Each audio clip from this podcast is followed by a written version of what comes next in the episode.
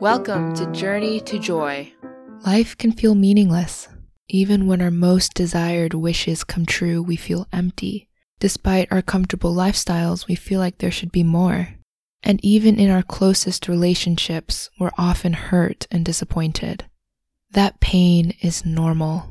And our instinct may be to deny it and keep on, or to distract ourselves and avoid feeling it or dwelling on it. But for a few minutes, let's be real and really feel that pain and really try to understand it. We've been let down. Maybe we woke up and realized that we worked our whole lives only to ask, what was it all for? Or we've lost ourselves in pleasure after pleasure only to have ever increasing craving for ever decreasing gratification. And in our relationships, sometimes the most fulfilling ones, we've been hurt or we've risked ourselves only to be rejected. No wonder we want to act in a way that preserves our own comfort and keeps us from pain. Instead of loving others, we're committed to protecting ourselves. We throw up walls of anger or of withdrawal, or even of humor and of competence, and that preserves us from feeling any more pain in relationships. We give other people what they want, the right words and the right actions, in order to get from them what we need, the respect and love that we crave. But we feel like we deserve it. We're justified in whatever eases the pain, and we're committed to the self protection, the seeking of comfort and avoidance of pain, and we won't abandon that commitment to love God and to love other people. More deeply in our hearts, we're harboring pride and selfishness.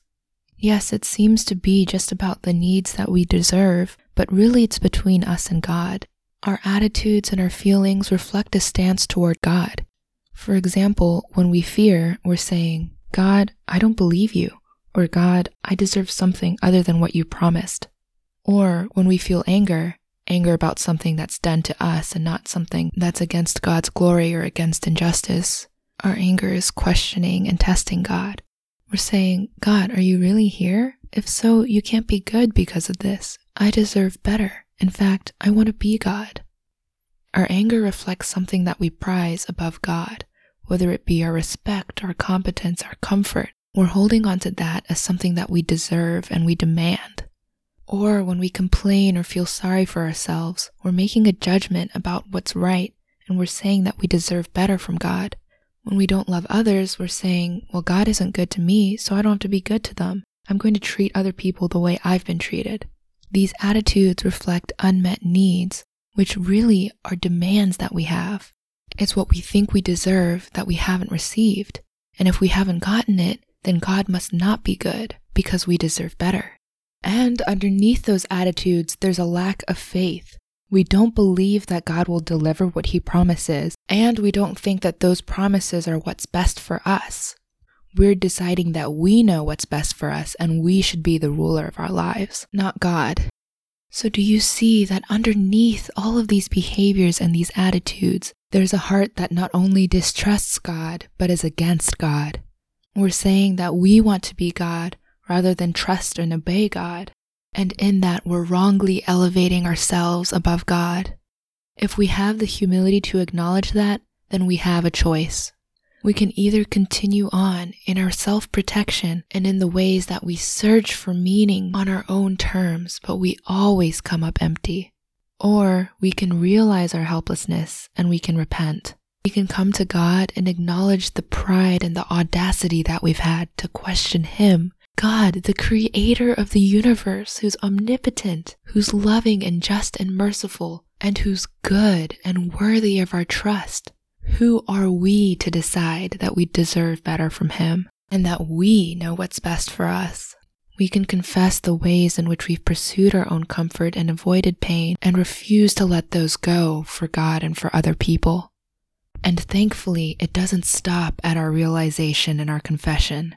Instead, God so graciously gives us life and an answer and forgiveness through Jesus and we can freely receive and accept His love and His comfort. But it requires a deep humility. It requires humility to let go of the ways that we fill our longing with what we think is best, and instead to say to God, You know what is best. It requires humility to demand nothing, to trust God, instead of demanding from Him what we think we deserve. It requires humility not to be our own judge and to decide whether or not we're worthy of forgiveness, but instead to realize that we've deserved death, but that Christ has paid that penalty and set us free.